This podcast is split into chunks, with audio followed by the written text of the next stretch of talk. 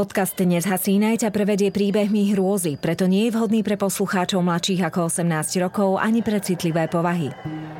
Za siedmimi horami, za siedmimi dolami, kde sa voda sypala a piesok sa lial, žili tvory tajomné, diali sa veci záhadné. Takto by začínali príbehy, ktoré so skutočným svetom nemajú nič spoločné. Avšak nasledujúce udalosti sa naozaj stali – len na nejaký čas upadli do zabudnutia. Nezasínaj. Haitská zombie Západná spoločnosť považuje bytosť zombie za popkultúrny produkt. Výplod fantázie filmárov či spisovateľov – Oživené mŕtvoly sa tackajú svetom, opustenými nákupnými centrami a živia sa ľudským mesom. Ale na ostrove Haiti je fenomén zombie reálny a známy po celé stáročia. Podľa miestnej legendy hrob Ježiša strážili dvaja haitskí vojaci. Keď vstal z mŕtvych, prezradil im, ako sa vrátiť zo záhrobia do sveta živých. A Bokorovia, vúdú čarodejníci, si toto tajomstvo predávajú ústnym podaním až dodnes. Zombí sa na Haiti potulujú po mestách a dedinách, ale aj po nekonečných cukrových plantážach. Toto je príbeh Francine Ileus, ženy, ktorá prišla o dušu.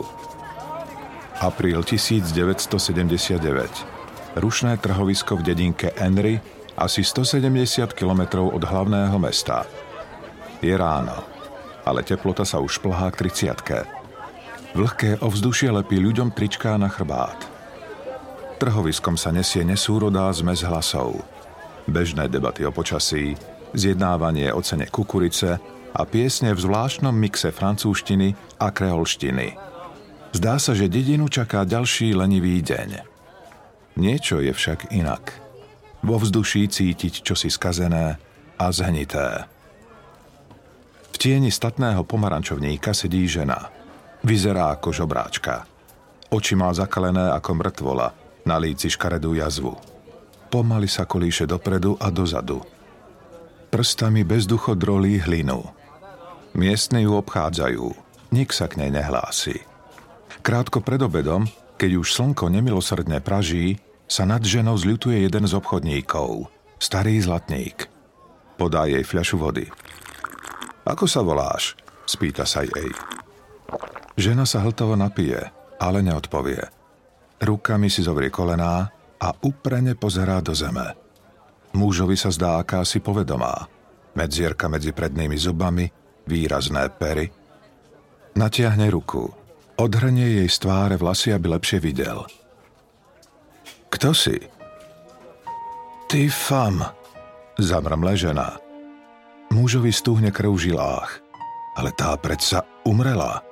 Na vlastné oči videl, ako jej truhla klesá do zeme. Totožnosť žobráčky sa napokon skutočne potvrdí. Je to Francine Ileus, ktorá zomrela a bola pochovaná pred tromi rokmi. V detstve ju prezývali Tifam, malá žena. Toto meno je zároveň tým jediným, na ktoré živá, mŕtva reaguje. Leto 1976, tri roky predtým – Francin láme dozreté klasy kukurice a ukladá ich do šatky obviazanej okolo pása. Vedľa poskakuje jej 5-ročná dcéra Josian. Francin onedlho slávi 30 V rodnom mestečku je však stále považovaná za krásavicu. Má prívetivú tvár, plné pery, žiarivé oči a štíhle svalnaté nohy zahalené v dlhých žltých šatách. Šatka je plná a oni sa poberú naspäť domov – pri plote stojí auto. Francine od strachu zovrie hrdlo. Vie, komu patrí. Znepokojená vojde do domu. Pri stole sedí Marcel, miestny vúdu čarodejník. Na hlave má slamený klobúk, oblečený vo fielovom saku. Prežúva mango, ktorému Francina matka naservírovala do misky. Otec sedí vedľa hostia a vyzerá, že by bol najradšej niekde celkom inde – Marcel si ťa chce zobrať za ženu. Nevadí mu, že máš dieťa s iným. povie mama. Vo Francin sa zodvihne vlna odporu. Sú to už dlhé mesiace, čo ju ten chlap prenasleduje.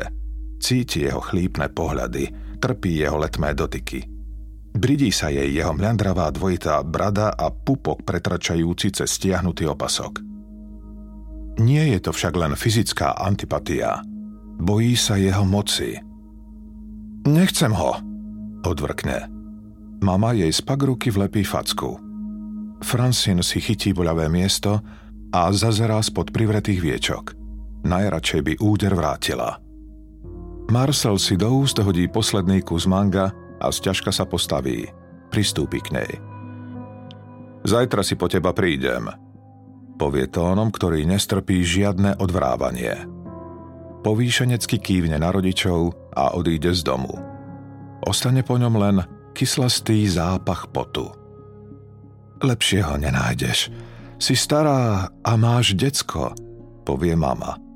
Vezme misku od manga a odnesie ju do kuchyne. Francin v očiach štípu slzy. Predstava, že s tým chlapom strávi zvyšok života, je neznesiteľná. Jej rodina je chudobná. Racionálne vie, že by ju Marcelova náklonosť mala tešiť. Po jeho boku už nikdy nebude hľadovať. Stále však má pocit, že ju tam vonku čaká niečo lepšie. Snáď skutočné šťastie. Na ruke ucíti cérkin dotyk. Povzdychne si. Nasadí hraný úsmev a skloní sa k nej. Pôjdem na prechádzku, dobre? Vrátim sa po teba. Dievčatko prikývne a pritúli sa, ako by tušilo, že je to posledný krát. Francin beží kukuricovým polom a mierí do mestečka – v hlave sa jej rodí smelý plán. Možno sa jej podarí zmiznúť. Vezme aj cérku. Odvezú sa do hlavného mesta a kúpia si letenku do Kanady. A do tejto prekliatej krajiny sa už nikdy nevrátia. Pichľavé oči sledujú každý jej krok. Ona si to však nevšimne. Kráča priamo k Zlatníkovi. Stánok je ozdobený stužkami, na obruse sú naukladané náhrdelníky a náušnice. Väčšinou sú to bezcené čačky z mušlí, ale ona vie, že obchodník má pri nohách ukrytú aj tácku so zlatom. Na oko prehrňa lacné šperky, ale nič si nevyberie. Využije moment a pravou rukou šipko uchmatne retiasku stácky. Potom rýchlo poďakuje a poberie sa na odchod. Urobí len niekoľko krokov, keď sa trhoviskom rozľahne krik – Zlodejka! Okradla ma! Ani sa neobzrie. Beží mestom. Kľučkuje pomedzi ľudí. Trieli do opustenej uličky, preskočí niekoľko schodov. Už je takmer von z mesta. Pred ňou len nekonečné polia a vytúžená sloboda. Do cesty jej odrazu vpáli chlapec na bicykli. Francin sa mu snaží na poslednú chvíľu vyhnúť, ale ramenom narazí do riadidiel. Spadne na kolená a rozodrie si ich do krvi. Kto si ju zdrapne za rameno? Je to Marcel. Snaží sa mu vytrhnúť, ale jeho ruky sú ako zverák. Prstami vojde do jej výstrihu a vydoluje hrubú zlatú retiasku. Moja žena nesmie kradnúť. Nie som tvoja žena. Vezmem si ťa len cez moju mŕtvolu. Marcel prižmúri oči. Ako chceš, povie a pustí ju. Francin vie, že teraz je čas na útek. Ale nohy ju ako si neposlúchajú. Zhypnotizovane sleduje čarodejníka, ako vyberá z vrecka škatulku ozdobenú korálikmi. Šikovne z nej odklopí vrchnák. Zodvihne ju k a fúkne jej do tváre. Francin sa rozkašle. Do očí aj nosa jej vojde prach. Trpkú chuť ucíti aj na jazyku. Utiera si tvár do rukáva. Keď opäť zodvihne hlavu, Marcela nevidí. Dotacká sa domov, telo má slabé, ako by jej ani nepatrilo. Premýšľa, či čarodeníka skutočne stretla, alebo to bol len sen. Čo to bol za prášok? Vojde do izby a začne si baliť veci. Oblečenie pre seba a céru. Chce predsa utiecť, nie? A kam to vlastne chcela ísť? Je zmetená. Nedokáže udržať niť myšlienok. Začína sa cítiť zvláštne. Prstami si znepokojene prehmatáva ruky a nohy. Má pocit, že sa jej pod kožou hmíria chrobáky. Zatínajú do nej svoje hryzadlá. Požierajú ju zvnútra. Krmia sa na jej svaloch. Čím viac toho zožerú, tým je prázdnejšia. Ostáva už len koža a pod ňou nenásytný hmyz. Žiadne srdce, žiadne črevá, prázdnota. Urobí niekoľko vrávoravých krokov a zrúti sa v mdlobách na zem. O niekoľko okamihov sa nad ňou objaví matka. Jej tvár je skrivená od zlosti. Si malá, špinavá zlodejka. Viac nie si mojou dcérou. Odpľuje si. Francin sa zdá, že jej hlava pulzuje. V ústach zacíti obsah žalúdka. Plnia sa jej ústa, dusí sa. Otec ju chytí za krk a otočí na bok. Z jej úst sa vylejú zvratky a ona sa konečne nadýchne. Musíme ju zobrať k doktorovi, skríkne otec. Naložia ju bezvládnu do auta. V nemocnici ju lekár zbežne prehliadne, prehmatá jej brucho a zmeria teplotu. Nenájde nič podozrivé a vyhlási, že asi zjedla niečo pokazené. Pošle ju domov. Je noc a paralýza sa vracia. Francin leží v posteli. Nedokáže pohnúť ani malíčkom na nohe. Dých sa jej spomaluje. Má pocit, že sa prepadá sama do seba. Ako by nemala v tele žiadne kosti. Je už len žijúca handrová bábika. Do zorného uhla jej vojde ženská tvár. S veľkou námahou si spomenie, že je to jej mama.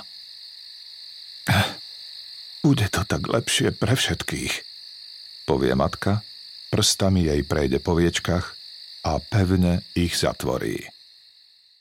Francin Ileus umiera 23. februára. Rodina ju pochová na miestnom cintoríne. Vedomie prichádza pozvolne. Pomaly ju opantáva panika. Otvorené oči nevidia nič, len tmu. Štípe ju líce. Chce zodvihnúť ruku, ale dlaňou narazí do dreva.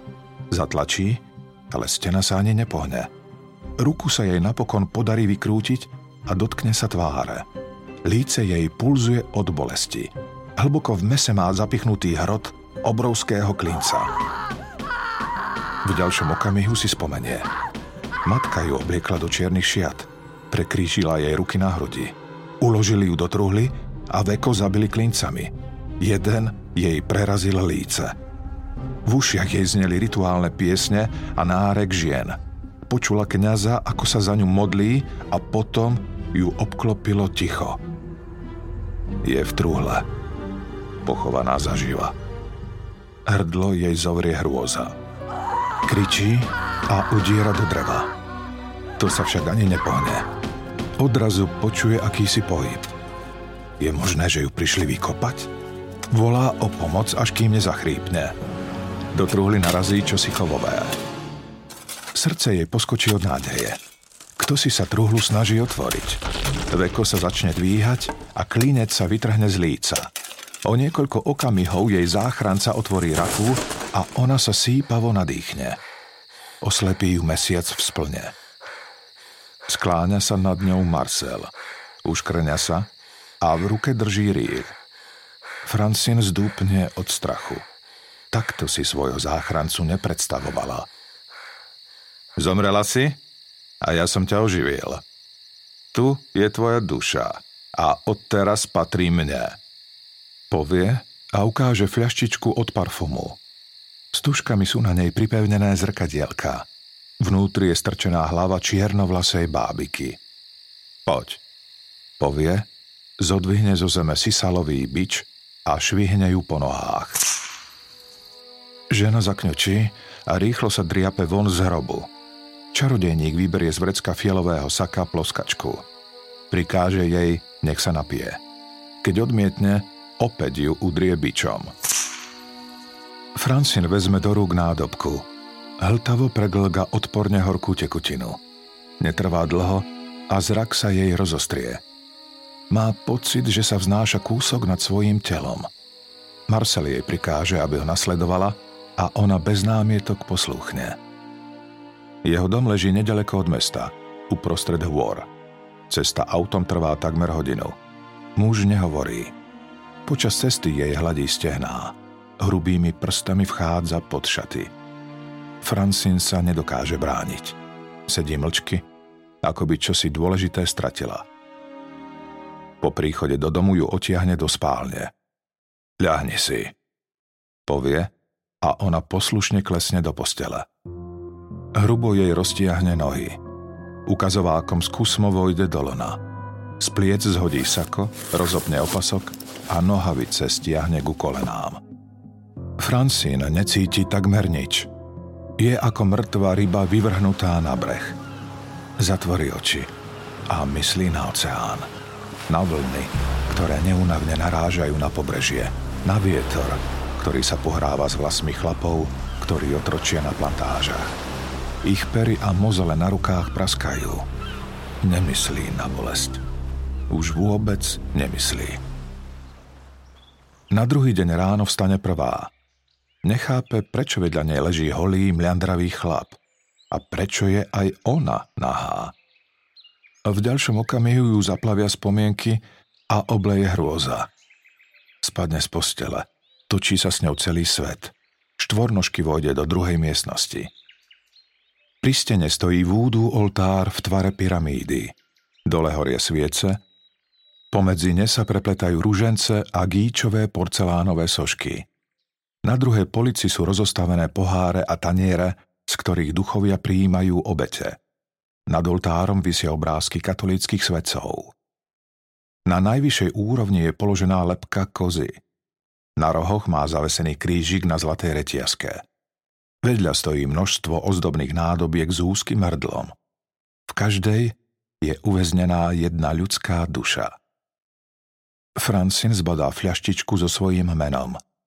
Tam je jej duša. Keby sa jej podarilo flakónik zobrať a utiecť s ním, čarodejník by nad ňou stratil moc. Doplazí sa k. Namáhavo sa postaví a načiahne. Na nahom zadku ucíti štipľavú bolesť. Otočí sa a vidí vyškierajúceho sa Marcela s bičom v ruke. Ha, ak sa to ešte niekedy pokúsiš, zabijem ťa. Svoje slová posilní ešte jedným šibnutím. Potom vezme do ruky fľaštičku s jej dušou a odnesie kam si preč. Francine ju už nikdy neuvidí. Jej život sa mení na nekonečnú nočnú moru. Marcel ju každé ráno a večer donúti vypiť nápoj, ktorý ju paralizuje. Obrázky svetcov nad oltárom šepkajú výčitky. Pýtajú sa, ako mohla opustiť svoju dceru. Muž do nej vstupuje každú noc. Našťastie to nikdy dlho netrvá. Niekoľkokrát sa zatrasie a už aj sa od nej oťahuje. Marcel je na haitské pomery bohatý muž. Má auto, televízor, záhradu plnú sliepok a kôz a komoru napchatú jedlom. Vúdú čarodeníci, bokorovia, majú na Haiti obrovskú moc. Dokážu privolať dážď, vykúzliť bohatstvo, ale aj uškodiť. Ich špecialitou je premena človeka na nemrtvého. Využívajú na to prášok, ktorý sa vstrebáva kožou a obeď spolahlivo zabije za niekoľko hodín. Následne Bokor u Božiaka vykope z hrobu, rituálne oživí a jeho dušu uväzní vo fľaši. Na výrobu zombi prášku je potrebné množstvo ingrediencií, ale hlavnou prísadou sú ľudské kosti. Bokor sa neštíti vykopávať hroby. Telo neboštíka otiahne do auta a doma ho naporcuje mačetou. To však nestačí kosti musia celý mesiac ostať von.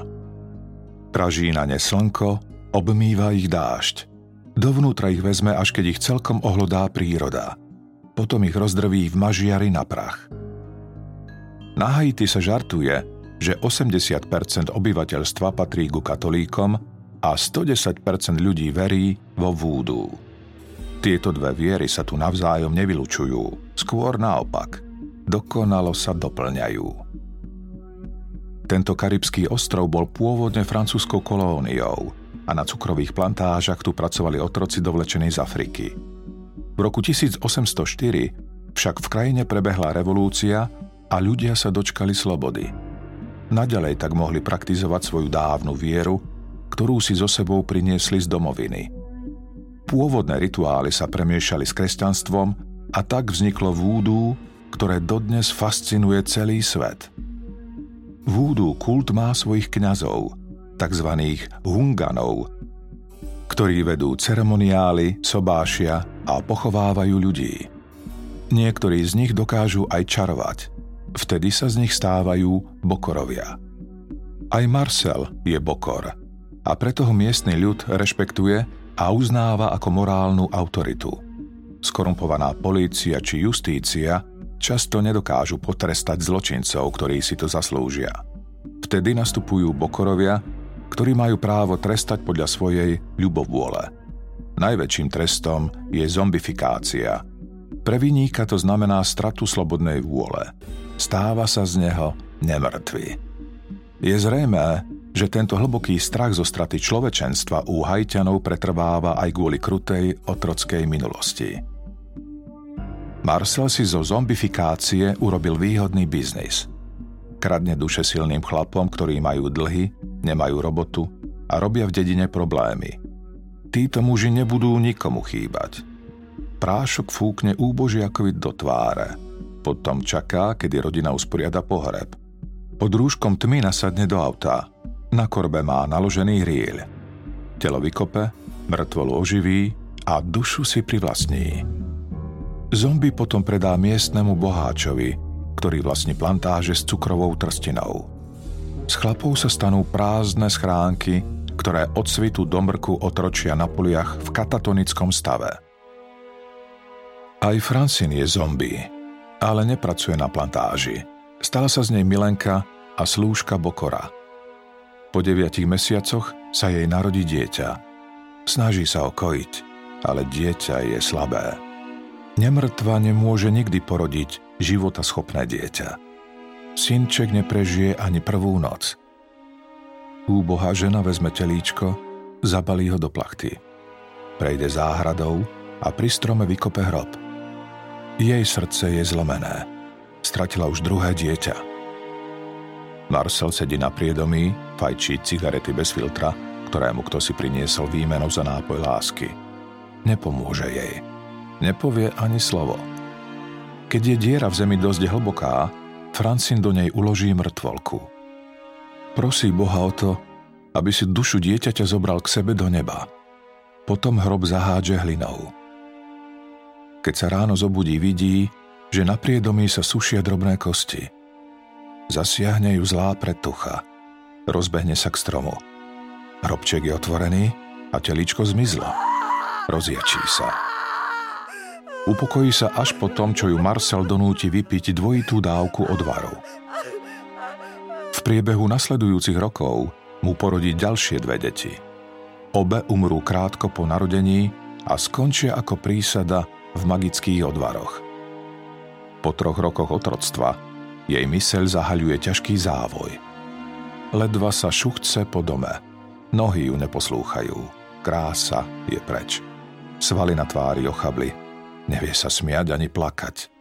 Stala sa z nej zombie. Sadne si na priedomie, sleduje, ako slnko mizne za kopcami. Ovzdušie pomaly chladne. Čaká na Bokora. Ten však neprichádza.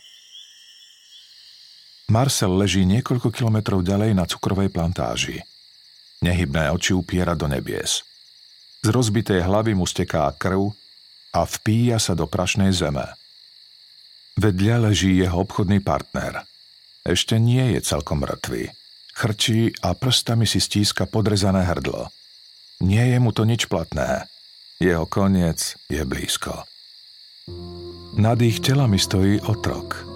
Drží v ruke zakravavený kameň, pod nohami mu leží dýka. Prudko dýcha a celý sa trasie. Ostatní robotníci sa navíjav dívajú s prázdnym výrazom v tvári. Len pomaly začínajú chápať, že smrť ich otrokárov znamená, že sú opäť voľní. Muž pustí kameň do trávy a rozbehne sa do noci. Francin sa celý nasledujúci deň potuluje po dome. Robí všetko tak, ako predtým. Zametá dlášku, varí hustú kukuričnú kašu – Večer opatrne prekročí hranice pozemku. Nik na ňu nekričí, nik sa za ňou nerozbehne. To ju posmelí. Pomaly z nohy na nohu kráča po prašnej cestičke. Do dedinky Henry dôjde skoro ráno. Nohy ju už nevládzu niesť a tak si sadne pod košatý pomarančovník. Jej prítomnosť spôsobí na trhovisku rozruch. Napokon ju identifikuje jej rodina – Francinin hrob otvoria a nájde sa v ňom namiesto tela len kopa kameňov. Mama sa o ňu odmietne postarať. Zahambila predsa celú rodinu, kradla, búrila sa príkazom. Pre príbuzných ostáva nadalej mŕtva. Ale jej na tom nezáleží. Nevie, čo sa s ňou deje. Aj keď odvar už dávno vyprchal, myseľ sa jej neodkalila. Tri roky u Bokora ju definitívne pripravili o rozum napokon skončí v baptistickom misijnom centre v dedine Pazrein a fyzicky sa takmer úplne zotaví. V jej pamäti však ostávajú obrovské čierne diery. Francin Ileus je len jednou z mnohých ľudí premenených na živú mŕtvolu. Asi najznámejší haitský zombie sa volá Clarvius Narcis, ktorý oficiálne umrel v roku 1962. Jeho smrť potvrdili dvaja lekári – po 18 rokoch sa objavil v rodnom meste a rozpovedal príbeh svojej zombifikácie. Pamätal si, ako ho lekári vyhlásili za mŕtvého. Počul, ako za ním plačú jeho sestry. Pochovali ho a strúhli ho ešte tú noc vykopal Bokor so svojimi kumpánmi. Následne ho donútili pracovať na cukrovej plantáži. Narcis otročil dva roky, až kým jeho pána nezabil jeden z jeho spoluväzňov. Potom sa dlho túlal po ostrove, pretože sa bál vrátiť domov. Bol presvedčený, že zombifikáciu si u miestneho Bokora objednal jeho brat. Domov sa vrátil až po jeho smrti. Výskumu samotného prášku sa venoval aj kanadský etnobotanik Wade Davis. Pri rozbore zistil, že okrem ľudských kostí a pomletých žiab obsahuje tetrodoxín – jed, ktorý sa nachádza napríklad v rybe fugu, ktorá je v Japonsku vyhlásenou, ale nebezpečnou delikatesou. Ak sa z nej neodstráni všetok jed, môže svojho konzumenta zabiť. Tetrodoxín blokuje prenos nervových impulzov a spôsobuje ochrnutie. Metabolizmus sa spomalí a obeď sa udusí. Sú však známe aj prípady, kedy jed časom prestane účinkovať a človek sa zázračne preberie – v Japonsku preto ukladajú obete tejto otravy do otvorených truhiel a pochovávajú až na tretí deň. Prášok obsahuje aj ďalšiu zaujímavú ingredienciu – durman, ktorý je na Haiti prezývaný zombie uhorka. Tá je známa svojimi silnými psychotropnými účinkami. Tieto dve látky v kombinácii s vierou v silu vúdu by podľa Davisa mohli z človeka urobiť oživenú mŕtvolu – Vedecká komunita je však jeho záverom skeptická. Tajomstvo haitskej zombifikácie tak ostáva do dnešných dní nerozlúštené. Francine dožíva svoj život v ústave. Je už navždy odkázaná na starostlivosť iných. Málo kedy ukazuje emócie. Nemá poňatie o tom, ako plinie čas. Nevie, koľko má rokov. Vo svetlých chvíľkach si dokáže spomenúť na ľudí, ktorých poznala pred svojou premenou. Ale cére Josian už nikdy nepreukáže ani štipku citu. Haiti sa za tie roky zmodernizovalo, ale postihli ho aj obrovské prírodné katastrofy. Náboženstvo vúdu so svojimi rituálmi prežíva dodnes. Náš pohľad na zombie je však celkom iný ako pohľad miestnych. My máme strach z toho, že nás oživená mŕtvola chytí, zabije a zožerie. Ľudia na Haiti sa takejto smrti neboja. Chvejú sa pri predstave, že vstanú z mŕtvych a stane sa z nich zombie.